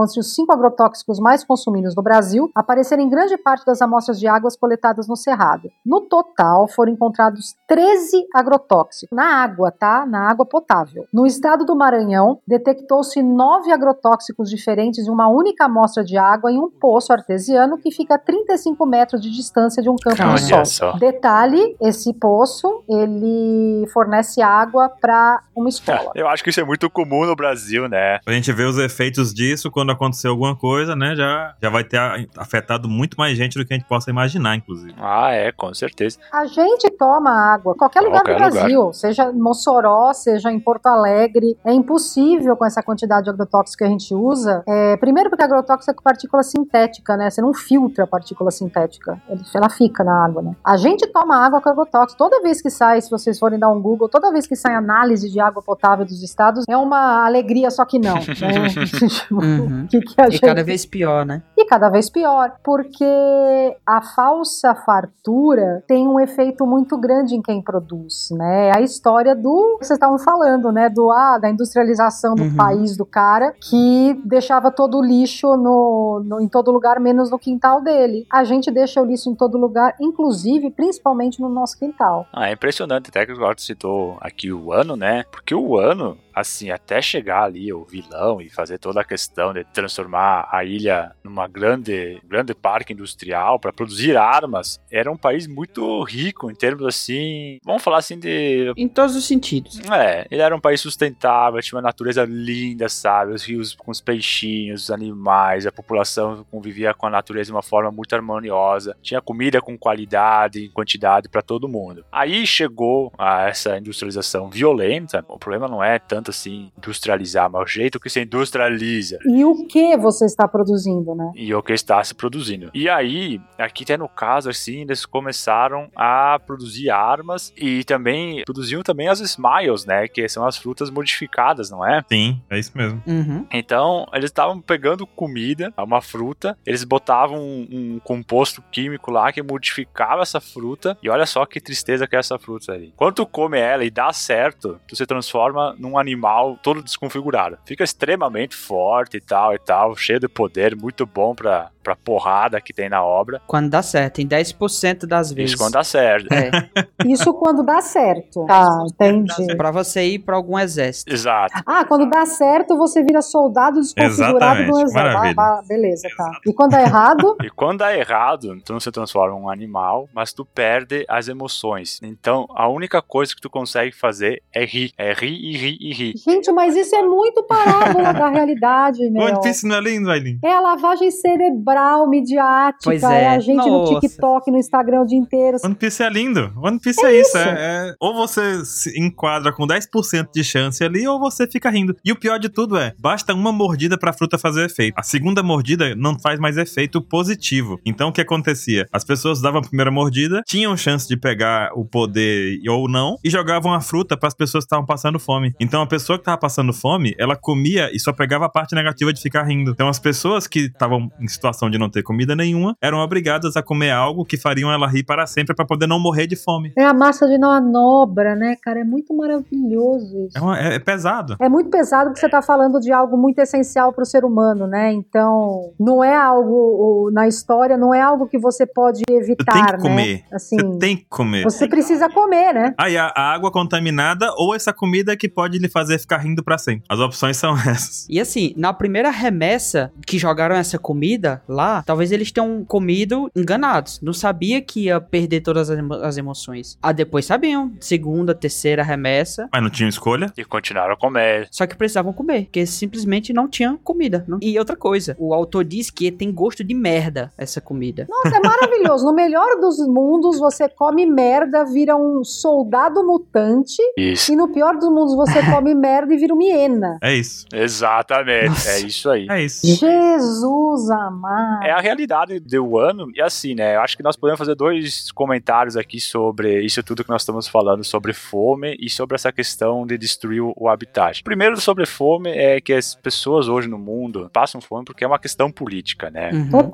Não é porque não se produz alimento, não é porque não se tem tecnologia para produzir alimento de qualidade e em quantidade. Uhum. Então, assim, o pessoal que não come hoje, gente, não é porque não quer, é porque não tem. É porque não deixam. Não deixam. É porque não chega neles a comida, né? Isso é um dado da ONU, tá? Da FAO. Cerca de 30% da comida, em toda a comida produzida no mundo, é desperdiçada entre o campo e a chegada na casa das pessoas. A gente desperdiça 30% da comida. Isso é um dos dados só. Eu me lembro, não faz muito que eu vi em algum lugar do mundo que o, o leite estava tão baixo que os produtores rurais, assim, falaram: não adianta eu vender esse leite, vou jogar fora em protesto. Então, gente passando fome, e por que aquele leite não ia dar dinheiro? Aconteceu isso. É imoral. Exatamente, jogaram fora a comida. Não, acontece isso no Brasil, com batata, com fruta, com deixa apodrecer, joga fora. É indecente, assim, é imoral, é. Não sei nem o que falar, assim. Quando eu tava ali no fundamental, que eu comecei a aprender sobre ali o ciclo de café aqui no Brasil, que chegou um momento em que eles queimaram várias e várias, várias sacas de café, eu me perguntava por que que não distribuíram isso. Porque eles não queriam que o preço baixasse. Exatamente. Depois eu entendi que é, é isso. Não, não é porque eles, nossa, ou oh, vacilamos, eu devia ter distribuído. Não, é,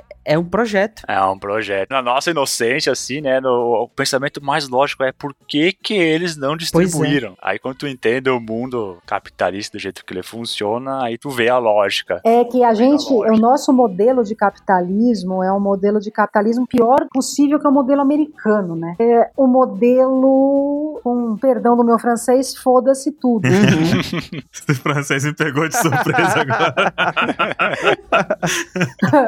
eu vou ficar rico, eu vou ter lucro rápido, eu vou garantir o meu e eu não tô nem aí para as consequências, sejam elas quais forem. Assim, só uma parte, né? Pra vocês terem uma ideia do que é hoje o capitalismo hum. ligado à alimentação, né? Tá tendo uma gripe, uma gripe não, um surto muito forte de H5N1, que é uma variante da gripe aviária, e já matou, assim, milhões, centenas de milhões de aves no mundo inteiro e tá muito preocupante porque já mutou para mamífero. Eita lá, é o que faltava. Não humano, mas já, já mutou para mamífero. No México, tiveram que abater mais de 35 milhões de galinhas Nossa, de aviários cara. e tal, não sei o quê. É, sabe como foi resolvida a questão sanitária dessas 35 milhões de galinhas? Elas foram jogadas ao longo de um córrego. Meu Deus. Que abastece uma terra indígena. Ah, não. Não é possível. Olha só, cara. Os caras são sem vergonha, cara. Assim, a situação já é ruim. Aí os caras vão, vamos. Será que a gente consegue piorar a situação? População? Consegue, né? E assim, é por que que foi feito isso? Ah, pra ser livrado uma população, né? E porque quem liga pra indígena? É, a gente pode falar a mesma coisa aqui no Brasil, né? E aí, se aqueles caras lá morrem, a gente fica com a terra deles ainda por cima. Óbvio. Ele... Chico, pra você ser um capitalista só lhe falta o dinheiro. Eita porra. Os pensamentos estão aí já. Dominar os meios de produção e dinheiro, só isso. Uhum. Né? Porque só dinheiro né? tem que dominar os meios de produção também. Me falta um pouco, é. então. É, mas assim, a questão do como a gente lida com comida no mundo é como a gente lida com qualquer coisa. Infelizmente, não tem essa distinção de eu estou falando de algo essencial para o ser humano, assim como a água limpa, assim como o ar puro. Então, quem pode, paga. Quem não pode, fica é. com fome. É, é essa mentalidade, infelizmente.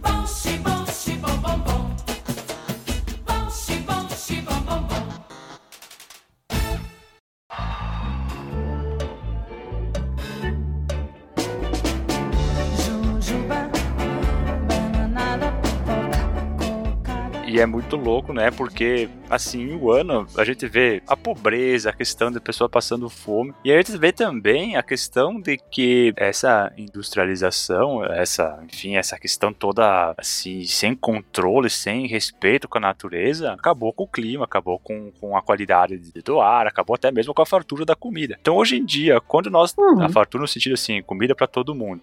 Hoje, sim, quando sim. nós falamos assim, eu sou uma pessoa preocupada com o clima e ela come qualquer coisa de forma assim, sem se perguntar, sem fazer uma análise assim histórica de onde é que vem aquela comida, sem uma análise material. Ela pode ser uma pessoa que se diz uh, ambientalista e comendo um churrasco, por exemplo? Ó, oh, eu vou te falar uma coisa. É muito difícil você ser um ambientalista comendo alimentos derivados de animal de uma quantidade grande. Primeiro porque quando a gente fala de, da questão ambiental, a gente está falando, no Brasil especialmente, muito da forma quando a gente produz comida. Né? Já falei da, da devastação para virar pasto, para virar monocultura, a contaminação das águas, a questão da mudança do fluxo de chuva por conta da devastação da Amazônia, enfim. Isso tudo está muito ligado à produção de alimentos derivados de animais. Então, quando você começa a estudar, você é um ambientalista ou você está muito preocupado com a mudança do clima porque é, já começou, né? Aquela mudança climática que a gente ouviu falar muitos anos atrás já está aqui. É, a primeira coisa que você tem que fazer no seu dia a dia é cortar o máximo possível de alimentos derivados de animal. Não tem como falar de preservação do ambiente sem falar de uma alimentação cada vez mais do universo vegetal. Que assim uhum. é, um, é, um, assunto muito gigante, uhum. mas tem um dado aqui que eu posso ler para vocês que são dois dados que eu gosto muito só para vocês terem uma ideia do porquê que eu tô falando isso, tá? A fonte é um relatório gigantesco lançado há três anos atrás, chama Agricultural Commodity Supply Chains. Eles estudaram 750 fazendas em, em 30 países do mundo para chegar nessa conclusão. Cerca de 18% das calorias consumidas por humanos no mundo vem de carne, ovos e derivados do leite, mas cerca de 80% das terras férteis são usadas em sua produção. Caramba, como pode isso? A gente já entendeu por quê. Porque bicho não se pois alimenta é. de luz, né? Bicho se alimenta de grão. É. A gente tem que plantar o grão que o bicho se alimenta, né? Era pra gente se alimentar do grão, né? Era pra gente se alimentar do, do que planta e não plantar pra alimentar bicho e comer bicho. Ou, Ou comer, comer, muito, menos, muito bicho. menos bicho, né? Porque daí tem outro, um outro dado aqui que é muito bom. Que são três fontes diferentes, depois eu falo, porque eu adoro dar fonte, porque senão as pessoas falam que eu te, tirei do, do fundo do meu cérebro. Não é, tá? O gado leiteiro precisa de cerca de 12 quilos de ração ou de grãos, né? Porque ração pode ser gramínea também misturada, para produzir um quilo de produtos lácteos, tá? 12 quilos de ração viram um quilo de produtos lácteos. Com relação ao gado de corte, são necessários em torno de 6 quilos de ração para produzir um quilo de peso vivo uhum. do animal. Ah, não, é melhor então. Mas 65% do peso vivo do bicho corresponde a ossos, sangue e subprodutos, comestíveis e não comestíveis. Só 36% do peso vivo do gado de corte é carne. Uhum. Então, a montanha de caloria em grãos que a gente dá para esses animais e o quanto eles dão de volta pra gente é ínfimo. Porque, do mesmo jeito que a gente, humanos, a gente come para sobreviver, para fazer nossas funções corpóreas. Sim, exato. A gente não fica comendo para engorda. Eventualmente a gente engorda, mas a gente não é o nosso objetivo. Com o animal, a mesma coisa. Então não é esse pensamento da um quilo de soja, um uhum. quilo de carne. Isso não existe. Na verdade, tá bem louco, bem diferente a proporção aí, né? É bem diferente. Hoje no Brasil, hoje não, já há três anos, não sei se vocês sabem, mas a gente tem mais gado do que gente. Só falando só de gado, tá? A gente tem 260 milhões de cabeças Meu de gado. Meu Deus do céu. Disso eu não sabia. Ah, tem um monte de gado por aí. Meu Deus, gado que tem, meu Deus. Nós somos os maiores exportadores de carne de frango do mundo. Ô, Chico, tá falando do, do animal mesmo. Ah, tá. Do bovino, oh, do bovino. Era. é. Se a gente tivesse 260 milhões de gado nesse sentido, meu filho, tá. tava osso, viu? Tava osso. Mas então é isso. Quando é, falar de clima, falar de meio ambiente, falar de é, preservação, de, na verdade, recuperação, uhum. né? Porque não adianta mais só preservar, é falar de mudanças muito profundas na sociedade. Primeiro é uma mudança de é, padrão de consumo. É assim, tudo que a gente consome, consome recurso natural. Ah, com certeza. A sua camiseta, o seu sapato, tudo, tudo, Até tudo. Até a pesquisa no Google. É verdade. Uhum. É, mas assim, você pode pesquisar bastante no Google se você comprar menos pares de sapato e vale comer menos carne. O que não dá para fazer tudo é, ao mesmo exato. tempo. Concordo. Entendeu? E assim, eu brinco que não tem que preservação ambiental só interessa para quem come e bebe água. Sem preservação ambiental, é, cara, assim, a gente é meio ambiente, a gente é natureza. E a gente desregulando a natureza inteira, a primeira coisa que vai ser desregulada e vai colapsar é a produção de alimento. Uhum. É dois e dois, Sim. entendeu? A gente tá fazendo, cara, fez 33 graus há três dias atrás aqui em São Paulo, no meio do inverno, hoje tá 13. Tá fazendo 52 graus numa cidade hoje, eu sigo um perfil no Twitter de climatologista que chama Extreme Weather. Meu Deus, 50 Só pra ficar chocada, né? Tá fazendo 50 graus numa cidade na Turquia hoje. Meu Deus, que horror. Cara, 52 não é mais um clima habitável. O negócio desse é terrível. Não, é não, não é habitável e não cresce nada, né? Não cresce nada. Não dá. Então, assim, tá na hora da gente começar a ficar mais ativo e atuante na questão climática, porque. mais radical também. É, eu acho que a gente Hum. tem que ficar com mais raiva e mais radical, Raiva. de verdade. Eu acho que falta um pouco de raiva. Raiva é, Analisada. Raiva bem direcionada. canalizada. Direcionada. Exatamente. Direcionada. Na Exatamente. raiz. Radical no sentido de raiz, tá? Não de. Exatamente. Não sair quebrando tudo, mas. É, isso aí. É de entender que se a gente for ver o que tá causando isso, tem um nomezinho que começa com K. Ah, bem. E termina com ismo. Isso. Conheço. É. Já ouvi falar desse negócio aí. Essa entidade, ela, ela tem bastante culpa no cartório, né? Com certeza. Pena que essa entidade não existiria e não é alimentada se não fôssemos Então. nós, né? Mas enfim. É, são as relações humanas, né, que nós estávamos falando lá inicialmente, É. que, enfim, né, chegaram a esse ponto e, enfim, sem uma conscientização do local que a gente pertence, o grupo que nós estamos e nossos interesses quais são, que é sobreviver a essas mudanças climáticas que já estão aí, a questão de ter comida para sobreviver e a gente só ficar assim na vontade de mudar, mas sem mudar, sem e sabendo que tem que comprar uma grande briga para isso acontecer, É. a gente vai sofrer bastante, tal como sofre sofrem os personagens do One Piece, que por sorte é uma obra de ficção e lá existe uma galera como o Luffy que vai no final da obra solucionar Uhum. os problemas. Nós aqui no nosso mundo real nós não temos isso ainda, quem sabe teremos no futuro, mas é, vamos ser sinceros, a história não mostra muito que um Salvador vai surgir e vai resolver os problemas. Os Luffys temos que ser É. nós mesmos, sabe? É, o- é o poder da ação conjunta. Exatamente. E acho que nós podemos dizer assim, então, que comida é algo muito, muito importante na obra do One Piece. É, muita coisa acontece ao redor dessa questão da escassez e, e até mesmo para motivar o nosso personagem a, a continuar pelas suas lutas e, e fazer amigos e, e celebrar as conquistas e desejar um mundo melhor. Então, a comida é algo muito relacionado a toda a trama de One Piece e de certa forma é o que nos mantém vivo aqui e se nós quisermos nos manter vivos para acompanhar inclusive o One Piece, que o One Piece você sabe, né, gente, não vai acabar dentro de 150 anos. Então, vai ser assim eterno. Vai ser eterno. Eterno. Então nós temos que ter um mundo até lá. Dito isso, alguém tem mais algo para complementar sobre o tema? Olha, nesse aspecto de que nós temos que mudar nosso posicionamento e temos que mudar o mundo que nos cerca agora, ativamente, eu gostaria de recomendar de novo aí, pessoal que escuta o Opex Cash, pra ir ouvir o Vice Food, usando o francês aqui também.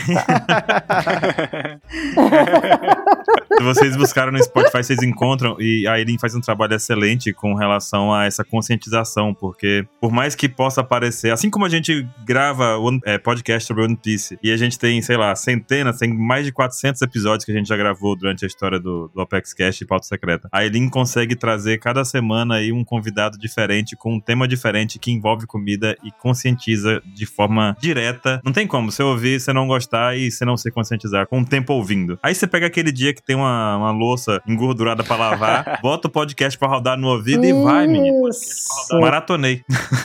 Muito bom. Adoro pessoas que maratonam vai se foder. Aileen, ficou tenteada a ler a obra do Ishiro Oda, One Piece? Olha, gente, que eu gostei da questão das camadas político-sociais, viu? A Achei gente bem- nem arranhou a superfície. Não, eu imagino. Você tem 15 anos, como que vocês vão arranhar a superfície do negócio em uma hora e meia? 27 Tem anos, 27 anos. 27. 27 anos. Mas não é a mesma pessoa que tá escrevendo há 27 anos. É... É a, É a mesma pessoa que tá escrevendo. Jesus, meu Deus do céu. Toda semana sai um capítulo novo. Gente do céu. Quantos anos tem a pessoa que escreve? Tá com 50 e um pouquinho. Ah, tá novo. Pensei que já tivesse tipo os 80. Vocês iam ter que, sei lá, fazer uma vaquinha. 48 anos. Tá Tá novo. novo. Nossa, ele tem quase a minha idade, gente. Ele já escreve isso desde os. 20 anos. É 21. Nossa, Desde- caceta, é muito tempo. Nossa, é, eu vou dar um gênio mesmo, viu? Olha bicho? que mente prodigiosa, viu? E nós conseguimos extrair esse tipo de conversa em One Piece. Gravamos fizemos recentemente um cast sobre liberdade também, né? Conceitos de liberdade, né? Que é um tema que tem, tem, tem sido bem recorrente nos tempos malucos de hoje, né? E filosofia tá entranhada em One Piece também. Uhum. Dá pra estar é. aí muito. Nossa, gostei. Acho que eu vou, acho que eu vou ler One Piece. Se prepara. nós aconselhamos, nós temos certeza que tu vai curtir, porque é uma baita obra. É assim, e a gente, né, a gente tá aqui curtindo a obra e tá tendo esse tipo de conversa, então é algo sensacional. Então, dito isso, minha gente, nós vamos nos despedindo. Espalhem esse cast para todo mundo que vocês perceberam que é algo que pode ser escutado por quem conhece o Opex Cat, por quem conhece o Vice Food, para quem não conhece nenhum dos dois, porque o conteúdo aqui ele é bem amplo e bem específico ao mesmo tempo. Então, é isso. Um forte abraço e nos encontramos em breve. Até mais. Valeu. Muito bem. Valeu. Até mais.